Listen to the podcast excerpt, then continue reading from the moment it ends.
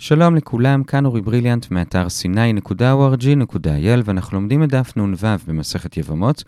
נתחיל בשורה השנייה בעמוד א' ונסיים במשנה בעמוד ב'. השיעור היום יהיה ארוך מהרגיל 26 דקות. היום נחלק את השיעור לשני חלקים. בחלק הראשון נראה עד כמה ביאה גרועה יכולה באמת לקנות את היבמה. בחלק השני נדבר על מתי אישה שנאנסה נאסרת לכהנים. אז החלק הראשון, קודם כל נזכיר שלמדנו במשנה לפני יומיים, שבשביל שיבם יקנה את היבמה, כלומר יהפוך אותה לאשתו המלאה, כמו נשואין, אז הוא צריך לבוא עליה. ולמדנו במשנה שם שאותה ביאה יכולה להיות אפילו בשוגג, אפילו באונס, וגם היא יכולה להיות ביאה גרועה. כלומר, לא ביאה מלאה, אלא גם אם הוא רק מערב ולא גומר את הביאה, או גם אם זה שלא כדרכה, כלומר מאחור, גם אז זה תופס. זה מה שראינו במשנה, עכשיו נראה עד כמה זה באמת קונה. אבל לפני זה, בואו נעזוב לרגע את העולם של ייבום, וניכנס לעולם של חתונות רגילות. שמה, כידוע, יש שני שלבים בחתונה. שלב ראשון זה קידושין, ושלב שני זה נישואין. בקידושין, הבעל אומר הרי את מקודשת, ומהשלב הזה יש איזשהו קניין בינו לבין האישה, והיא אסורה על כל העולם, אבל היא גם אסורה עליו. זה שלב ראשון, אגב, קוראים לזה גם האירוסין, שזה לא כמו האירוסין של ימינו, ושלב שני, זה זה הנישואין, שאת זה עושים על ידי החופה, שאז הם כבר נישואין לגמרי. שזה אומר שאם היא תמות אז הוא יורש אותה, והוא מפר את נדריה, ואם הוא כהן אז היא אוכלת בתרומה, והוא נטמע לה אם היא חלילה מתה, נישואין גמורים. אלה שני השלבים בכל חתונה, בלי קשר לייבום, ועכשיו חזרה אלינו לעולם של ייבום. למה הזכרנו את שני השלבים של חתונות? כי גם בעולם של ייבום אנחנו צריכים לדבר על שני השלבים האלו, ונדבר עליהם לגבי שני האחים, גם לגבי האח שמת וגם לגבי האח שמייבם. לגבי האח שמת, אז כשהוא מת ואשתו נופלת לייבום, אז היא נופלת לייבום בין אם הם רק היו מאורסין, כלומר מקודשים, ובין אם הם היו כבר נשואין. עוד מעט נראה שיש הבדל בין שני המצבים, אבל בכל אופן, שני המצבים מחייבים ייבום או חליצה. זה דבר אחד לגבי האח שנפטר. דבר שני, לגבי האח שמייבם אותה, אז אם הוא עושה את הייבום כמו שצריך על ידי ביאה מלאה, אז הביאה הזאת בעצם עושה את שני השלבים בבת אחת. כלומר, מיד אחרי הביאה, היבם והיבמה נחשבים לא רק מקודשים, מאורסין, אלא גם נשואים. הם בעל ואישה לכל דבר, וזה נכון, אפילו אם הזוג המקורי היה רק מאורס ועוד לא נשוי, בכל זאת, ברגע שהיא נפלה לייבום והוא ייבם אותה כמו שצריך בביאה מלאה, אז הזוג החדש, היבם והיבמה, הם נשואים לגמרי לכל דבר, זה כשהוא עשה ביאה מלאה, כמו שצריך. אבל, ועכשיו אנחנו מגיעים לנושא שלנו, אם הוא עשה ביאה גרועה, כלומר הרעה או שלא כדרכה, אז אמנם המשנה אמרה שהוא קונה, אבל השאלה היא עד כמה הוא קונה. האם הוא קונה לגמרי, כמו כל ייבום, ועכשיו הם נחשבים נשואין, או שזה רק קונה לגבי זה שהם עכשיו נחשבים מאורסין, מקודשין, אבל לא נשואים. ומה נפקא מינה? אז כמו שאמרנו, אם הם נשואים, אז זה כמו כל בעל ואישה. הבעל יורש אותה, הוא מפר נדריה, אם הוא כהן אז היא אוכלת בתרומה, הוא יכול להיטמע לה אם היא מתה, זה אם הם נשואים. בגמרא שלנו כל פעם כתוב רק אוכלת בתרומה, אבל זו רק דוגמה. הכוונה היא שהם נשואים לגמרי, לגבי הכל. לעומת זאת, אם הם רק מקודשין, מאורסין, אז את כל מה שהזכרנו הוא לא עושה, והייבום שלו רק משפיע לגבי הדברים האמורים בפרשה. כלומר, הוא כבר עכשיו יורש את האח שמת, והוא גם פוטר את האישה ואת צרותיה מייבום וחליצה, כי זה נחשב שהוא עשה לה ייבום, אבל הם עדיין לא נשואים לגמרי. אלה שתי אפשרויות, וזה כאמור הנושא שלנו, האם ביאה גרועה היא קונה לגמרי, כמו נישואין, ואז היא אוכלת בתרומה וכולי, או שזה רק לגבי הדברים האמורים בפרשה, אבל היא עוד לא אוכלת בתרומה. אלה אפשרויות, ועכשיו נראה מה הדעות. אז בגמרא יש מחלוקת בין רב לשמואל, ויש שתי גרסאות מה המחלוקת. גרסה אחת בתחילת עמוד א', וגרסה שנייה ממש באמצע עמוד א', במילים איכא דאמרי, ועל שתי הגרסאות הגמרא מביאה דיון דומה, וזה א', עוד משהו שאמר שמואל, וב', מי טבעי קושייה מברייתא. אנחנו כאן לא נראה את זה לפי סדר הגמרא, אלא קודם כל נראה את שתי הגרסאות, ואז את שני השלבים בדיון נראה בבת אחת, ולא בנפרד לכל גרסה. עכשיו, שתי הגרסאות מבינות שצריך להבדיל בין מצב שבו הזוג המקורי היו כבר נישואין לגמרי, ואז הבעל נפטר, לבין מצב שהם היו רק מאורסין, מקודשין, ואז הבעל נפטר. הגרסה הראשונה אומרת שאם הם יהיו כבר נשואים לגמרי, אז לפי כולם גם ביאה גרועה ממשיכה את מה שהיה והיא עושה נישואים גמורים והאישה אוכלת בתרומה. זה כשהזוג המקורי היו נשואים. המחלוקת היא כשהזוג המקורי היו רק מאורסין, שבזה רב אומר שבכל זאת ביאה גרועה עושה נישואים גמורים והיא אוכלת בתרומה, ושמואל אומר לא. ביאה גרועה לא יכולה לעשות יותר ממה שהיה לזוג המקורי, ולכן כיוון שהם רק היו מאורסין, אז גם עכשיו הביאה הגרועה רק יוצרת מצב שהם נחשבים מאורסין, והיא לא אוכלת בתרומה. עכשיו, כמובן, זה דווקא ביאה גרועה. אם זה ביאה מלאה, אז כמו שהקדמנו, אפילו שהם רק היו מאורסין, הייבום כן יעשה שהם יחשבו נשואים. זו הגרסה הראשונה, נחזור לזה עוד רגע עוד פעם, אבל קודם בואו נראה את הגרסה השנייה, שזה כאמור באיכא דאמרי באמצע עמוד א', והגרסה הזאת מצמצמת יותר את הכוח של ביאה גרועה. והיא אומרת ככה, אם הזוג המקורי היו רק מאורסין, אז לפי כולם, ביאה גרועה עושה רק אירוסין ולא מעבר. המחלוקת היא כשהזוג המקורי היו נשואים, שבזה רב אומר שגם ביאה גרועה עושה נישואין, ושמואל אומר שאפילו כאן ביאה גרועה רק עושה אירוסין ולא נישואין. זו הגרסה השנייה. עוד פעם שתי הגרסאות. הגרסה הראשונה אומרת שאם הם היו נשואים, אז כולם אומרים שביאה גרועה קונה לגמרי ועושה נישואים. המחלוקת היא באירוסין, שלרב גם כן זה קונה לגמרי, ולשמואל לא. לפי הגרסה השנייה, זה יורד בדרגה. באירוסין, לפי כולם, זה לא קונה לגמרי, אלא רק יוצר אירוסין, והמחלוקת היא בנישואים, שלרב כן ולשמואל לא. אלה הגרסאות, ובואו נראה אותם עוד פעם אחת, הפעם לפי סדר הדעות שיש לנו. יש לנו בסך הכל שלוש דעות. הדעה הכי מרחיבה זה של רב לפי הגרסה הראשונה, וזה שאין הבדל בין נישואין לאירוסין, בין ביאה טובה לביאה גרועה. תמיד יבם קונה לגמרי וזה נישואים שלמים. הדעה השנייה זה שמואל בגרסה הראשונה ורב בגרסה השנייה, אומרת שיש הבדל בין נישואין לאירוסין ובין ביאה טובה ללא טובה, וזה שמן הנישואין אפילו ביאה גרועה מועילה לגמרי, אבל מן האירוסין ביאה טובה מועילה לגמרי, ביאה גרועה עושה רק עניין חלקי, עושה רק אירוסין. הדעה השלישית זה שמואל בגרסה השנייה, שהוא אומר שאין הבדל בין נישואין לאירוסין, אלא כל ההבדל זה רק בין ביאה טובה לגרועה, שביאה טובה תמיד תעשה קניין מלא, ביאה גרועה תמיד תעשה רק קניין חלקי. עד כאן סיכום הדעות. זה כמובן פשוט, אבל תמיד כדאי לראות את זה גם באתר או בחוברת או בסרטון שלנו בשביל לראות את זה בעיניים. ועכשיו ניגש לדיונים על שתי הגרסאות, כשכאמור בגמרא יש דיון נפרד עם שני שלבים על כל גרסה, אנחנו כאן מאחדים את הדיונים. אז שלב ראשון בדיון זה עוד מימרה של שמואל, הפעם זה רב נחמן בשם שמואל, ונראה איך זה מסתדר עם מה שהוא אמר בכל אחת מהגרסאות. אז מה הוא אמר שם? הוא אמר ככה, כל שהבעל מאכיל, גם היבם מאכיל, וכל שאין הבעל מאכיל, גם היבם לא מאכיל. עוד פעם, אם הבעל מאכיל, אז גם היבם מאכיל, אם הבעל לא מאכיל, אז גם היבם לא מאכיל.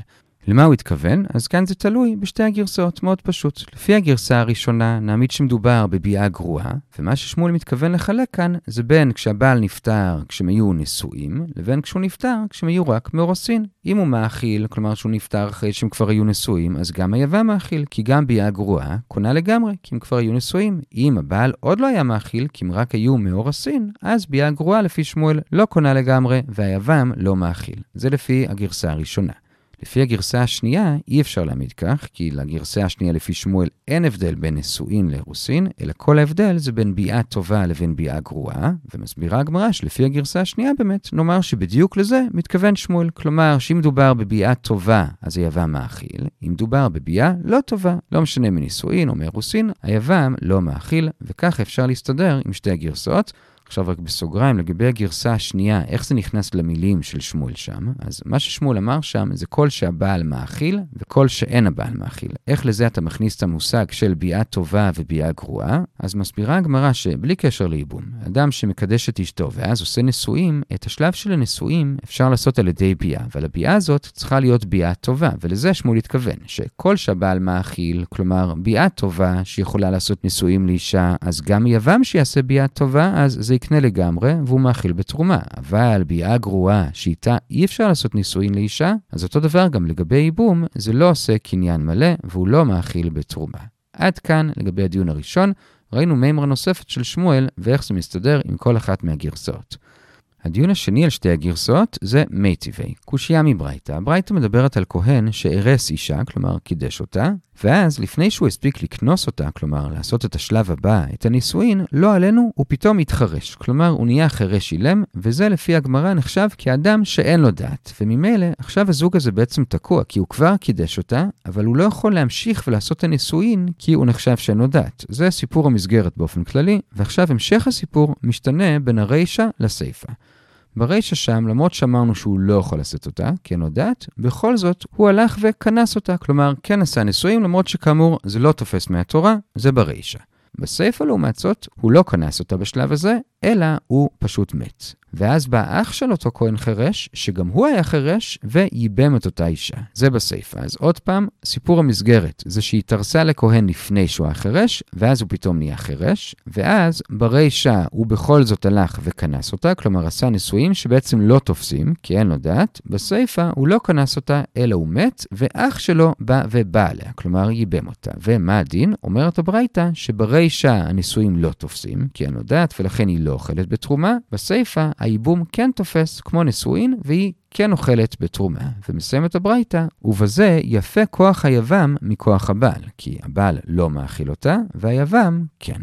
עד כאן הברייתא. עכשיו, איך זה קשור אלינו? זה קשור כי חירש, כאמור, אין לו דעת. אז זה אומר שכשהוא עושה ביאה בשביל לעשות ייבום, אז הוא בעצם עושה ביאה בלי דעת. כלומר, כמו ביאה בשוגג או ביאה באונס, כלומר, ביאה גרועה. ומה אנחנו רואים שם בברייתא? שלמרות שהם היו רק מאורסין, בכל זאת, ביאה גרועה כזו של חירש עושה נישואים, כלומר, בדיוק כמו דעת רב בגרסה הראשונה, שגם מן האירוסין, ביאה גרועה עושה הכל, היא קונה לגמרי, והם נשואים. זו הקושייה, בגרסה הראשונה זה קושייה רק לשמואל, כי לרב זה מסתדר, בגרסה השנייה זה קושייה על שניהם. ומה התירוץ? אז לגבי הדעה האמצעית, כלומר דעת שמואל בגרסה הראשונה ודעת רב בגרסה השנייה, התירוץ הוא די פשוט. פשוט צריך לשנות קצת את הסיפה של אותה ברייתא, כך שלא מדובר שהוא רק אירס אותה ואז התחרש ומת, אלא הוא אירס אותה, כנס אותה, כלומר כבר היו נשואים לגמרי, ורק אז הוא התחרש ואז מת. כך שהאח בא אחרי זה לעשות ביאה גרועה, זה ביאה גרועה לאישה שנפלה מהנישואין, ולא מהאירוסין. וכשהיא נפלה מהנשואין, אז גם לפי הדעה הזאת, ביאה גרועה כן מספיקה בשביל לקנות לגמרי, והיא תהיה נשואה.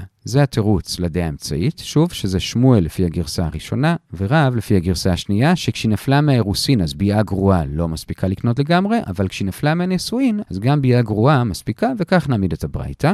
לעומת זאת, לפי שמואל בגרסה השנייה, ששם הוא אומר שאפילו מהנישואים ייבום גרוע לא קונה לגמרי, אז כאן הגמרא באמת נשארת בקשיא, כי באותה ברייתא ברור שזה כן קונה לגמרי.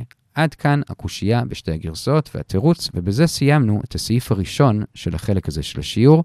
בסעיף הזה ראינו את הדעות לגבי עד כמה ביאה גרועה קונה, ראינו את מחלוקת רב ושמואל ושתי גרסאות במה הם אמרו, כשבסך הכל יש לנו בעצם שלוש דעות, או שהיא קונה אפילו מהאירוסין, או שהיא קונה לגמרי, אבל רק מהנישואין, מהאירוסין זה רק עניין חלקי, או שהיא אף פעם לא קונה לגמרי, אפילו לא מהנישואין.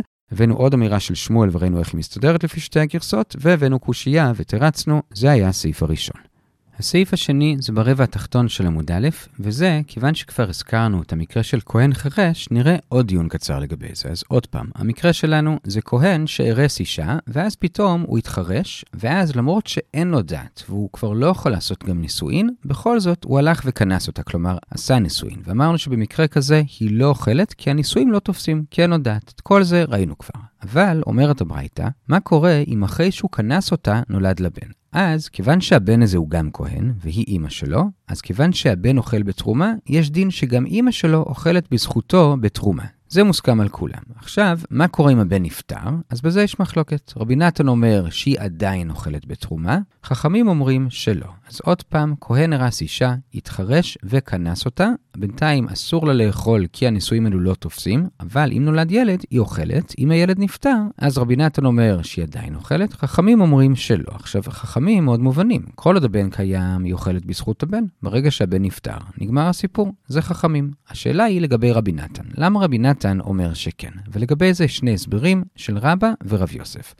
רבא אומר שכיוון שהיא אכלה בחיי הבן, אז גם כשהוא נפטר, היא ממשיכה לאכול מזכות הבן. זה רבה, אבל מקשה על זה אביי, מה זאת אומרת? הרי הבן נפטר. כמו שאם אישה אוכלת בזכות בעלה, אז כשהבעל נפטר היא מפסיקה. זה אותו דבר, גם אם הבן נפטר, היא מפסיקה. אז ההסבר של רבה קשה, ואנחנו עוברים להסבר של רב יוסף, שכמו שנראה בהמשך, גם הוא יהיה קשה. אבל בואו נראה את זה. רב יוסף אומר שלא הבנו את הברייתא נכון. כשרבי נתן אמר שהיא אוכלת, הוא לא בא לדבר על המקרה שנולד בן, אלא הוא התייחס למקרה הבסיסי יותר, כלומר לרישה, שבו הכהן הרס, ואז התחרש, ואז למרות שהוא התחרש, הלך וכנס אותה, שעד עכשיו הוכחנו שברור שלפי כולם בשלב הזה היא לא אוכלת, כי הנישואים האלו לא תופסים כי אין לו דעת, ועל זה רבי נתן אמר שהיא כן אוכלת. כלומר, שוב, רבי נתן לא מתייחס לסיפה של הבן, אלא עוד לפני הבן. הוא חולק על הדין הבסיסי ביותר. עצם זה שהחרש הלך וכנס אותה, אפילו שהנישואים לא תופסים מדאורייתא, בכל זאת היא אוכלת.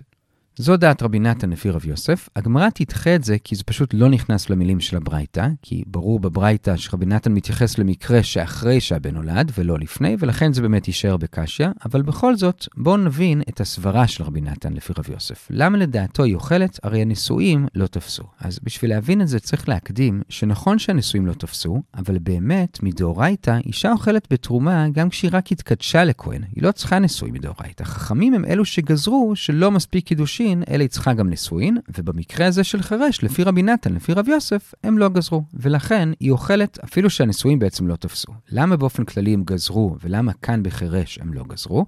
אז זה שבאופן כללי הם גזרו שקידושים לא מספיק, יש לזה שתי סיבות. סיבה אחת, אישה שרק התארסה, כלומר התקדשה, ועוד לא נישאה, אז היא עוד לא חיה עם בעלה, אלא בבית שלה, ואם הכהן ייתן לה תרומה לאכול, אנחנו חוששים שמא היא תיתן גם למשפחה שלה לאכול, והרי להם אסור. לכן גזרו שכל עוד היא רק מקודשת, היא עוד לא אוכלת. זו סיבה אחת. סיבה שנייה זה משום סימפון. כלומר, כרגע הם הרי רק מקודשים, אז הבעל עוד לא ממש מכיר אותה, אבל בהמשך, כשהם יינשאו, פתאום הבעל עלול למצוא בה איזה פגם ולטעון שזה מקח לקח טעות ולבטל את הקידושין למפרע, ואז יוצא שכשהיא אכלה, למפרע מתברר שהיא בעצם לא הייתה מקודשת לו, ולכן גזרו שכבר עכשיו היא לא תאכל, אלא רק אחרי הנישואים. אלה שתי הסיבות שגזרו באופן כללי, למה למרות שמהתורה, אם היא התקדשה לכהן, היא יכולה לאכול, בכל זאת גזרו שהיא לא תאכל עד הנישואין. עכשיו, למה בחירש לא גזרו? כי אומר רב יוסף, לפי רבי נתן, כי שתי הסברות שאמרנו לגזרה לא שייכות כאן, כי הרי כאן היא לא רק התקדשה, אלא היא התקדשה, והוא גם כנס אותה. אמנם זה לא תופס, אבל בפועל הם גרים ביחד, וממילא אין את שתי החששות שאמרנו. היא גם לא תאכיל את המשפחה שלה בתרומה, כי הרי היא לא גרה עם המשפחה שלה, היא גרה איתו, וגם הוא לא פתאום נמצא במום, כי הרי הוא כבר בא אליה, הוא כבר מכיר אותה, וגם יש מסבירים שבגלל שאין לו דעת אז הוא גם לא ישים לב למומים. לכן כאן הגזרה לא שייכת, ולכן לפי רבי נתן, לפי רב יוסף, התירו לה לאכול כשהוא כנס אותה, כלומר ניסה לה, אפילו שהנישואים אלו בעצם לא תפסו.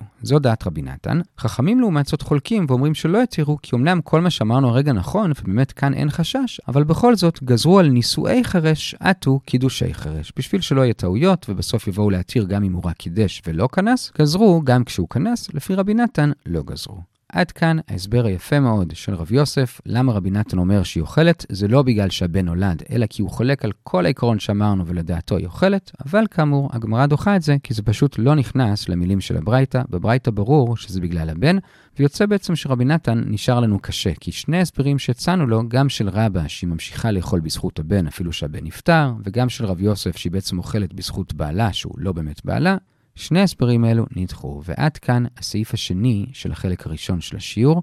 הגענו לשתי שורות לפני סוף עמוד א', ואנחנו עוברים לחלק השני. החלק השני לוקח אותנו לנושא אחר לגמרי, שעוד מעט נראה איך זה מתקשר למשנה, וזה לגבי אישה שנאנסה. ונראה לגבי זה שני סעיפים, ונתחיל דווקא בשני. בסעיף השני נראה האם היא נאסרת לבעלה, בסעיף הראשון נראה האם היא נפסלת לכהונה. אז כאמור, אנחנו מתחילים בסעיף השני, שזה ברבע העליון של עמוד ב', וכאן הגמרא מביאה מימרה של רבא, אבל לפני זה נקדים כמה הקדמות. קודם כל, כאמור, הנושא שלנו זה אישה שנאנסה, האם היא נאסרת על בעלה, והתשובה היא שזה תלוי מי זה בעלה. אם בעלה הוא ישראל, אז היא לא נאסרת עליו, אם בעלה הוא כהן, אפילו שזה היה באונס, היא נאסרת עליו. זו הקדמה אחת. הקדמה שנייה זה מה המקור לזה. הגמרא לא דנה בזה ממש בצורה מסודרת, אנחנו נחלץ עכשיו מתוך הדיון בגמרא את המקורות, ונחלק את זה לשני שלבים. שלב אחד זה שני מקורות אפשריים למה אשת כהן כן נאסרת, ושלב שני, מקור לזה שזה דווקא אשת כהן ולא אשת ישראל. אז שלב ראשון, שני מקורות אפשריים שאשת כהן כן נאסרת, זה א', לגבי כהן כתוב אישה זונה וחללה לא ייקחו, והיא נחשבת כרגע אישה זונה, אפילו שזה היה באונס, ביחס לכהן יכול להיות שהיא נחשבת אישה זונה, זה מקור אחד אפשרי. מקור שני, הגמרא קוראת לו טומאה. כלומר, כתוב שאם אדם גירש את אשתו והתחתנה עם מישהו אחר ואז התגרשה, אז לא יוכל בעלה הראשון לשוב לקחתה אחרי אשר הוא טמא. עכשיו, הפשט זה מה שאמרנו, שהתחתנה והתגרשה עוד פעם, אז הוא לא יכול לקחת אותה, אבל הגמרא בדף י"א דורשת את הפסוק לא רק לגבי מחזיר גרושתו, אלא לגבי כל אשת איש שנבהלה למישהו אחר באיסור, זה נחשב שהיא הוא טמאה, טומאה, ובזה היא נאסרת על בעלה, אפילו שזה היה באונס. אז אלה שני המקורות האפשריים לאסור, עוד פעם, אישה זונה וחללה לא ייקחו, וטומאה. עכשיו, מה המקור לזה שהאיסורים האלו הם דווקא באשת כהן ולא באשת ישראל? אז את זה לומדים מהפסוקים של אישה סוטה. לגבי סוטה כתוב, והיא לא נתפסה. כלומר, מתי אישה שזינתה נאסרת על בעלה? דווקא אם והיא לא נתפסה, דווקא שלא תפ... תפסו אותה בכוח, כלומר שזה לא היה אונס. אז באמת אם היא זינתה, היא נאסרת על בעלה, אבל אם זה היה באונס, אז היא לא נאסרת. זה הכולה בסוטה, שאם זה היה באונס היא לא נאסרת, ומזה שכתוב והיא לא נתפסה, אנחנו מדייקים שדווקא היא,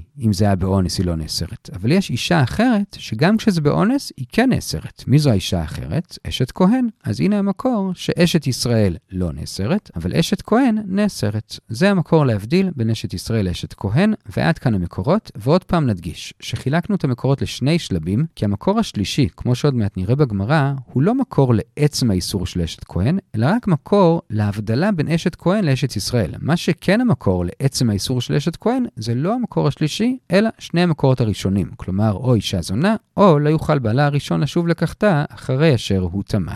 אלה המקורות לעצם האיסור. המקור השלישי, כאמור, זה רק המקור להבדל בין אשת כהן לאשת ישראל.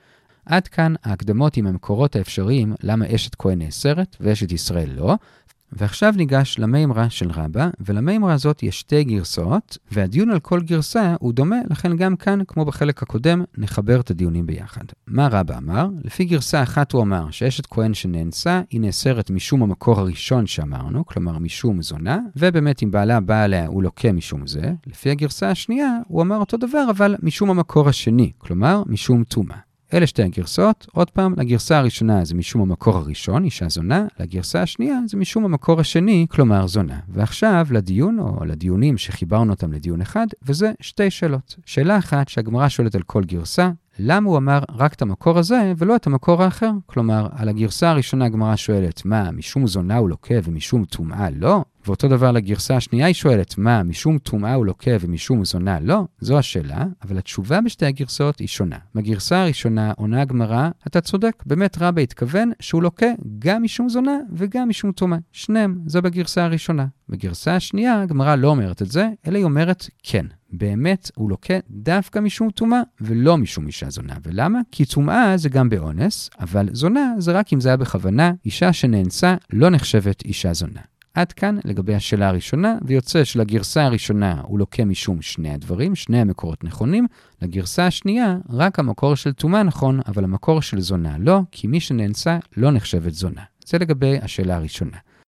השאלה השנייה, שזה כבר זהה ממש בשתי הגרסאות, זה ששואלת הגמרא, רגע, למה הוא לוקה? הרי האיסור כאן זה לא איסור לאו, אלא זה איסור לאו הבא מכלל עשה. למה? כי הגמרא כרגע מבינה שהמקור לאיסור באשת כהן זה בעצם המקור השלישי שהבאנו, שאין שם לאו מפורש, אלא רק דייקנו שאשת ישראל לא נאסרת, מכאן דייקנו שאשת כהן נאסרת. אז זה לא נקרא שיש לאו, אלא זה לאו הבא מכלל עשה, ועל לאו הבא מכלל עשה לא לוקים. אז איך רבא אמר שהיא לוקה? עונה הגמרא בשתי הגרסאות, כמו שכבר הקדמנו אמרנו בהתחלה, המקור השלישי הזה, מאישה סוטה, זה לא המקור לאיסור. זה רק המקור לזה שיש הבדל בין אשת ישראל לאשת כהן. אבל מה באמת המקור לאיסור? המקור הוא, כמו שאמרנו, שני המקורות הראשונים, כלומר זונה וטומאה, או רק השני לפי הגרסה השנייה, בכל אופן, שם זה כן לאו, וממילא הוא לוקה. ועד כאן הסעיף השני של החלק השני של השיעור.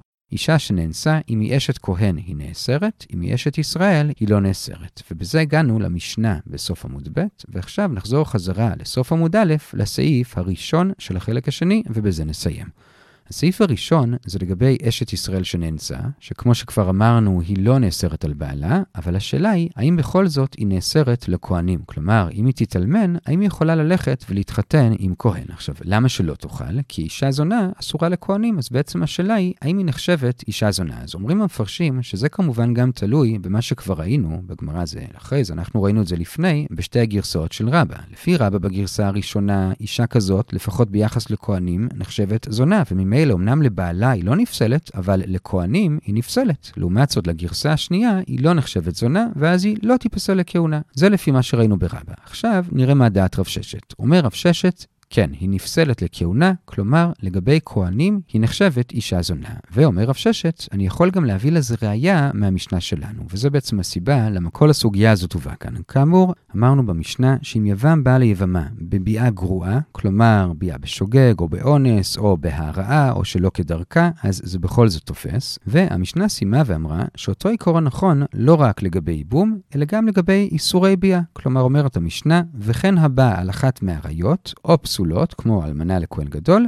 גם כן זה נחשב ביאה אסורה, וזה פוסל אותה לכהונה. עכשיו, באופן פשוט, כשהמשנה אמרה וכן וכולי, התכוונה שכל מה שאמרנו ברישא לגבי ייבום, נכון גם לגבי ביאות אסורות. כלומר, שאם אדם בא על אישה שאסורה עליו, למשל אשת איש, אז גם אם הוא עשה ביאה גרועה, כלומר הרעה שלא כדרכה, אונס, שוגג, בכל מקרה זה נחשב ביאה אסורה, וזה פוסל אותה לכהונה. וזה בדיוק מה שהיה צריך להוכיח, שגם ביאה באונס, ולא רק אונס של האישה, אלא אפילו אונס של שניהם, גם אז זה פוסל אותה לכהונה. זו הראייה של רב ששת, אבל הגמרא דוחה את זה, והיא אומרת, כשהמשנה סיימה וכן הבעל אחת מהראיות וכולי, היא לא התכוונה להשוות את זה לכל מה שאמרנו לפני, כלומר גם למקרים של שוגג ואונס וכולי, אלא רק למקרים של הרעה ושלא כדרכה. אבל לגבי אונס ושוגג, לא בטוח שגם לזה המשנה התכוונה, ולכן אין מכאן ראייה לרב ששת שאישה שנאנסה נפסלת לכהונה. זה עיקר התירוץ. בסוגריים ניכנס עוד קצת לפרטים ונתייחס לסדר של המשנה. המשנה הרי מתחילה קודם כל בדיני ייבום, והיא אומרת שההרעה או שלא כדרכה נחשב לייבום, ואז היא אומרת, וכן הבעל אחת מהראיות או פסולות וכולי. עכשיו, מהניסוח הזה משמע שזה שההרעה או שלא כדרכה עובדים בייבום, זה ברור, והחידוש של המשנה זה שלא רק בייבום הם עובדים, אלא וכן גם באיסורי ביאה. עכשיו, על זה שואלת הגמרא, הרי זה הפוך, הרי המקור לזה שההעראה ושלא כדרכה נחשבים ביאה, זה דווקא מאיסורי ביאה, משם למדנו גם לייבום, כמו שראינו בדף נ"ד, בדף נ"ה, אז איך ככה המשנה ניסחה את זה כאילו הייבום זה המקור, וכן גם באיסורי ביאה. זו השאלה, לכן אומרת הגמרא, המילה וכן כאן היא לא על זה,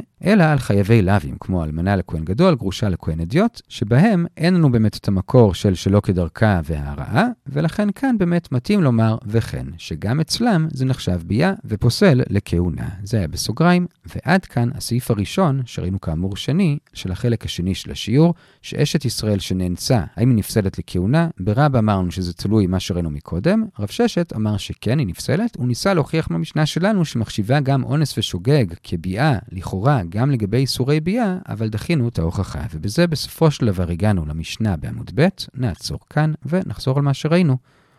חילקנו היום את השיעור לשני חלקים. בחלק הראשון התייחסנו למה שהמשנה אמרה, שגם ביאה גרועה, כלומר שלא כדרכה או רק הרעה, גם היא קונה את היבמה, והשאלה היא עד כמה היא באמת קונה. ולגבי זה ראינו מחלוקת רב ושמואל, ושתי גרסאות, מה הם אמרו? הדעה הכי מרחיבה זה רב בגרסה הראשונה, שהוא אומר שביאה גרועה קונה גם מן האירוסין לגמרי, כלומר היא נחשבת עכשיו נשואה. הדעה השנייה זה שמואל בגרסה הראשונה ורב בגרסה השנייה, אומרת שאם זה מהנישואין, אז באמת ביאה גרועה קונה לגמרי, אבל אם זה מן האירוסין, אז היא לא קונה לגמרי, אלא היא רק עושה אירוסין. הדעה האחרונה זה שמואל בגרסה השנייה, שאומר שביאה גרועה תמיד עושה רק קניין חלקי, כלומר רק כמו אירוסין, אפילו כשזה מן הנישואין. אלה יהיו הדעות, ועל זה ראינו שני דברים בדיון. דבר אחד זה עוד אמירה של שמואל, וזה שכל שהבעל מאכיל, גם היבם מאכיל, וכל שאין הבעל מאכיל, אז גם היבם לא מאכיל, והסברנו את זה לפי שתי הגרסאות. של הגרסה הראשונה הוא מדבר על ביאה גרועה, והוא מחלק בין כשנפלה מן הנשואין, שאז זה קונה לגמרי ומאכיל בתרומה, לבין כשנפלה מן האירוסין, שלא. לפי הגרסה השנייה בשמואל אין הבדל בין נישואין לאירוסין, אלא מה שהוא התכוון זה לחלק בין ביאה טובה, שאז זה קונה לגמרי, לבין ביאה גרועה, שאז זה רק חלקי. זה היה דבר ראשון בדיון.